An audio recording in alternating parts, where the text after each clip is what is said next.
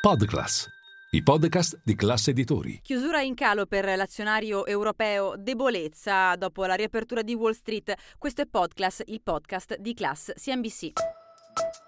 Linea mercati.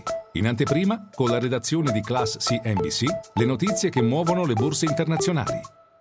Giornata in calo per eh, gli indici di riferimento del vecchio continente. A pesare ci sono alcune indicazioni macroeconomiche che gettano un'ombra lunga della possibile recessione in arrivo nei prossimi mesi. Il PMI manifatturiero ai minimi degli ultimi tre anni, lo aveva comunicato già l'Eurostat lunedì. Oggi arrivano i dati relativi al PMI servizi. Continua a restare al di sopra dei 50 punti base che sono il discrimine di un'attività economica che cresce o che al contrario decrementa, ma mostrano un rallentamento rallentamento e questo preoccupa gli operatori del mercato. Peraltro questa mattina, prima dell'apertura dell'azionario europeo, il dato relativo alla PMI servizi Caixin della Cina ha dimostrato ulteriormente l'ennesima indicazione che arriva dal fronte asiatico di una attività economica della Cina meno forte del previsto. Sul fronte italiano il ribasso di oggi è di circa mezzo punto percentuale. Ieri vendute le banche, oggi cercano di recuperare il titolo più acquistato Leonardo, mentre in fondo al listino è rimasto Fineco Bank, un calo di circa il 2% e poi le utilities. Per quanto riguarda lo spread, una giornata che vede un